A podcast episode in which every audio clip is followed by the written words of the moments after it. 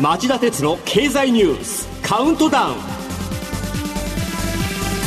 皆さんこんにちは。番組アンカー経済ジャーナリストの町田鉄です。こんにちは。番組アシスタントの杉浦舞です。今日も新型コロナ対策をして放送します。火曜日付の日本経済新聞長官は外交防衛の基本方針国家安全保障戦略の改定に向けて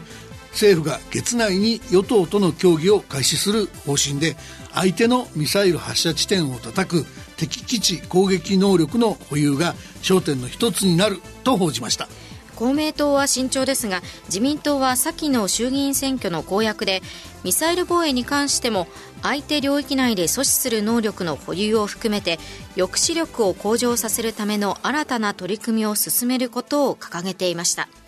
岸田総理も衆議院選翌日の記者会見で NSC 国家安全保障会議で徹底的に議論する。敵基地攻撃能力も選択肢の一つだと意欲的でしたよね。杉浦さんこれね、はい、1956年当時の鳩山一郎総理が国会答弁で座して自滅を待つべしというのが憲法の趣旨とは考えられないって答弁したことがあってで政府は今も敵基地攻撃能力の保有が可能だって考えてるらしいんですよね。で中国や北朝鮮の軍事力強化が目立つ中で平和維持のための外交努力を目いっぱいするだけじゃなくて防衛力の強化も必要だと僕も思うんですけどだけど60年以上も前の政府答弁を安全保障政策の今の大転換のよりどころにするっていうのはやっぱりちょっと変ですよね。ここは今どういう抑止力が必要なのかそれにどれぐらいの防衛費がかかるのかしっかり国民的なコンセンサスを作るべき問題だと言っておきたいと思いますでそれではこの後僕が厳選した今週これだけは押さえておきたい10本をカウントダウン方式でお送りします。この番組は NTT グループの提供でお送りします。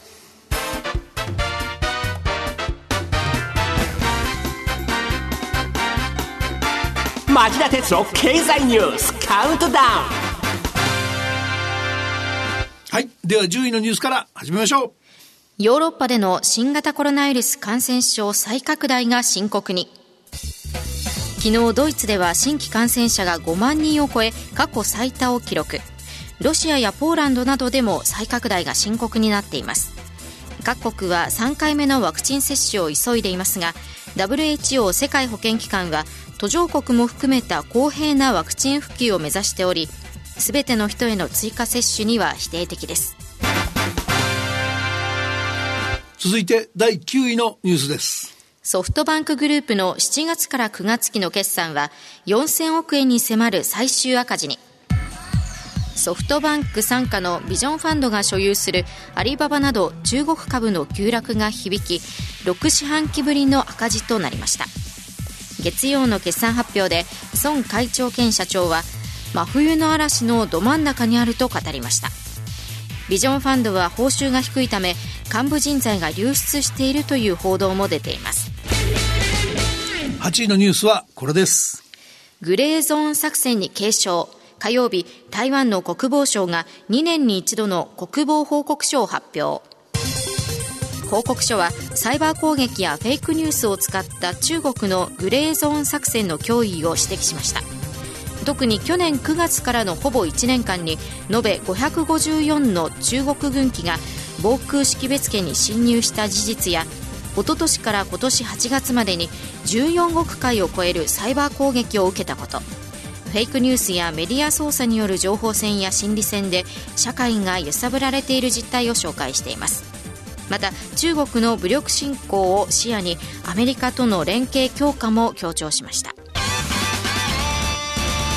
えー、おととしの日本の防衛白書ではグレーゾーンの事態を純然たる平時でもなければ有事でもない幅広い状況を指すと定義しています。この中には国家間において領土主権海洋を含む経済権益などについて対立があり、えー、武力攻撃に当たらない範囲で実力組織などを用いて問題に関わる地域において頻繁にプレゼンスを示すことなどにより現状の変更を試み自国の主張要求の受け入れを強要しようとする状況も含まれると言います。一方、台湾が指摘したグレーンゾーン作戦は、えー、日本の防衛省がハイブリッド戦と呼んでいるものと近い概念で、うん、軍事と非軍事の境界を意図的に曖昧にした現状変更の手法を指すようです。まあ、これらは相手方に軍事面にとどまらない様々な対応を強いる厄介な手法ということなんです。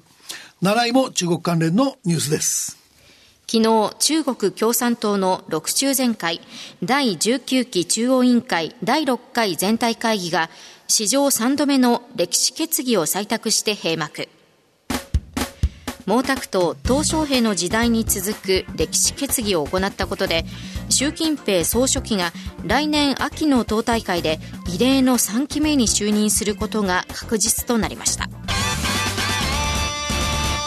えー、中国では1989年から13年間、えー、共産党の総書記を務めた江沢民氏以来、党の最高ポストである総書記と国家元首である国家主席を兼ねるのが通例となっています。そして国家主席の任期は憲法で2期10年と定められていたため、党総書記の任期も同じというコンセンサスがありました。総書記の2期10年という任期の上限は、毛沢東時代の反省から独裁体制を生まないための歯止めだったともされていたんですが、習氏はすで、に2018年に憲法を改正、国家主席の任期制限を撤廃しており、総書記の任期制限もなくなったと見られていました。うん、そして今回、建国の父である毛沢東と改革開放の機種だった鄧小平の時代に続く3回目の歴史決議の採択を果たしたことで、習氏の権威は不動のものとなり、来年秋の共産党大会での党総書記3期目就任が固まったと見られているわけです。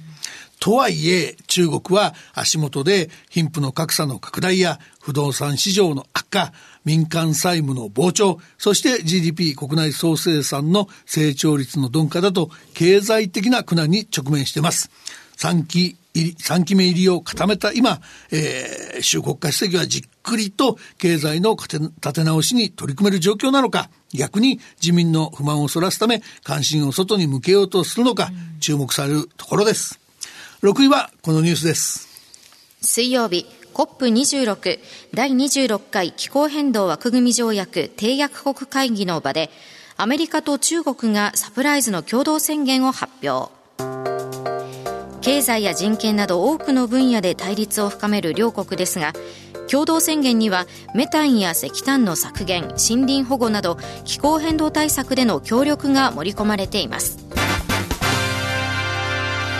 えー、中国の習近平国家主席が COP26 の開催地グラスゴーに入らずオンライン演説でも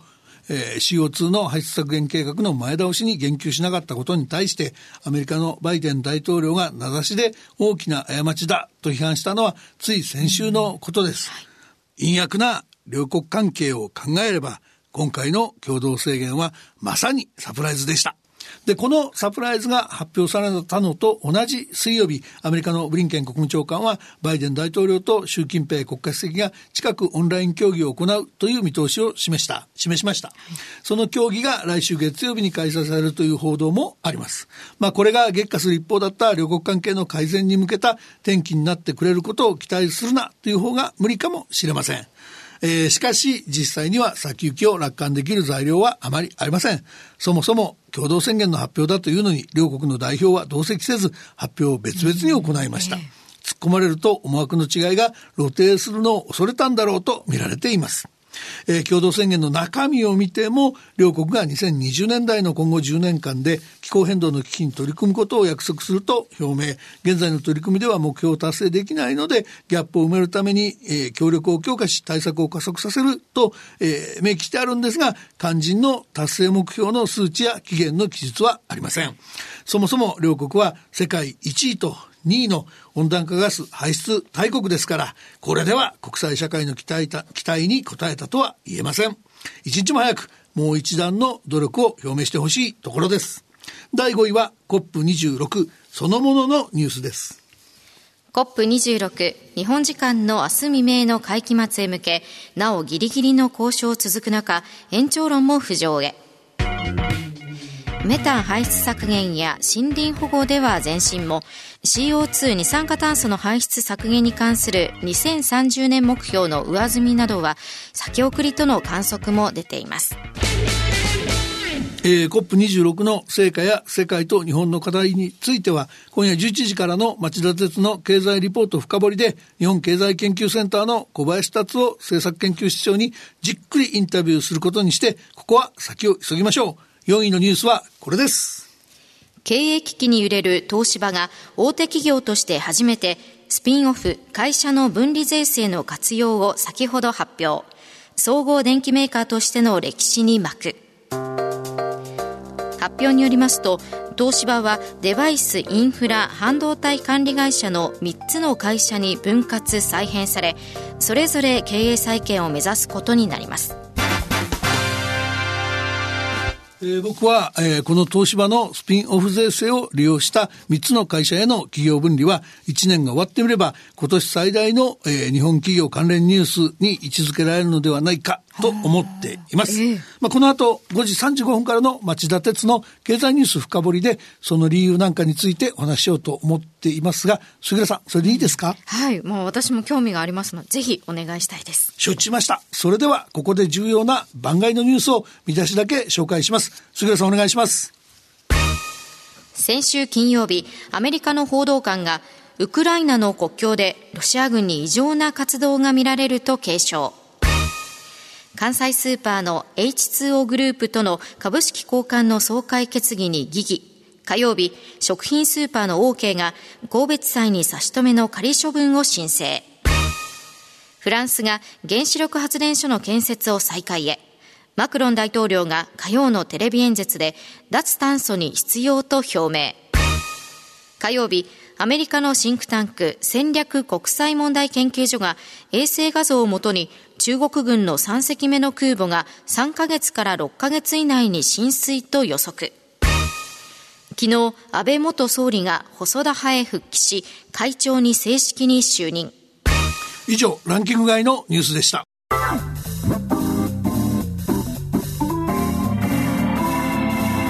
町田鉄の経済ニュースカウントダウンはい、3位のニュースはこれです。岸田総理が今朝第6波に備えてコロナ対策の見直しを発表。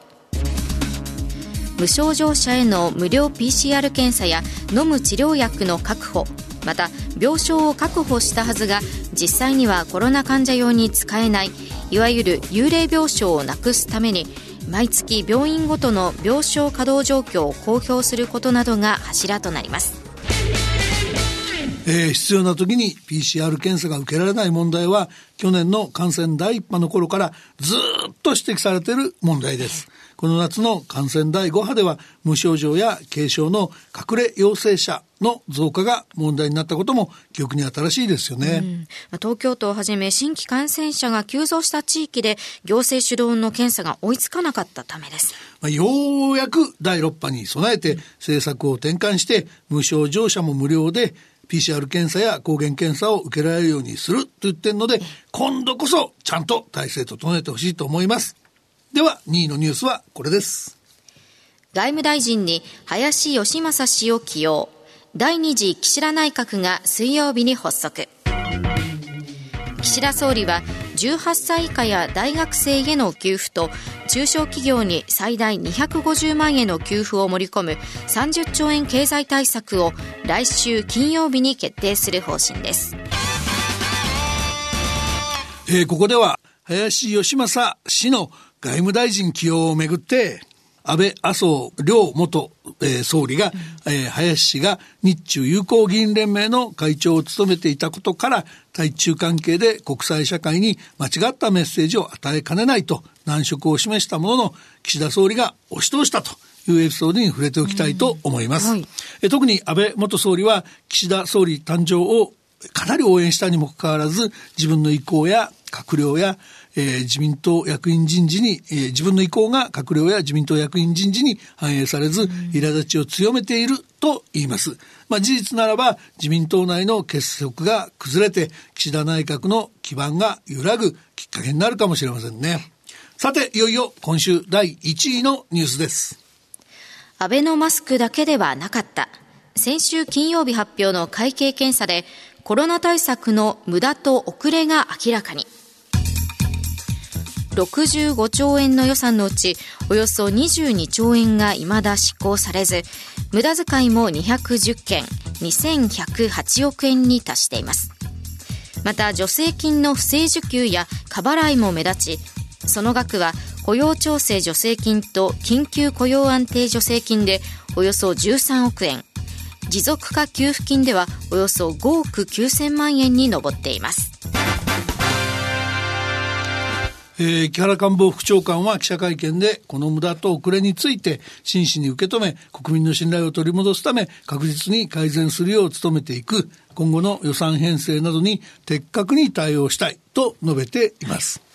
えー、しかし、口先だけの、えー、反省にならないか心配なんです。政府は反省する間もなく30兆円ありきの経済対策づくりを始めていますが、新たな財源を当てに対策を作るっていうのはもうやめませんか今ニュースにあったように22兆円も執行されていない予算、つまり埋蔵金があるんだから、この組み替えでやらなければならないことだけをやることにしてはどうかと思います。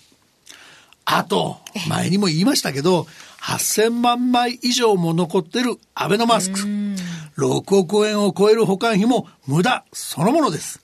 予算を承認した国会野党にも責任があります。ここは安倍さんの参考人招致でもやって、安倍さんご本人に買い取る気がないか、正してみたらどうでしょうか。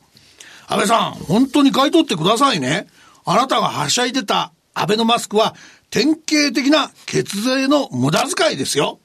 派閥のボスになって威張ってるだけじゃ国民は誰も納得しませんよ。責任取ってください、責任。はい。今日はいつになく力が入ってました。今日のカウントダウンでした。町田鉄の経済ニュースカウントダウン。この番組は NTT グループの提供でお送りしました。この後5時35分からの町田鉄の経済ニュース深掘りは、先ほどお話ししました東芝のスピンオフ問題。これまでの経緯スピンオフとは何かそして今後懸念される国策支援についてお話しします、まあ、東芝問題といえばこの番組たびたびお伝えしてきましたが今度こそいい方向に向かうんでしょうか、まああのー、アクティビスト物言う株主、うん、あの人たちに出て行ってもらおうって話と、はい、政府経済産業省がまた介入しますよって話がいろいろあるんですよね。気になります。では5時35分に再びお耳にかかりましょう。それでは、さよなら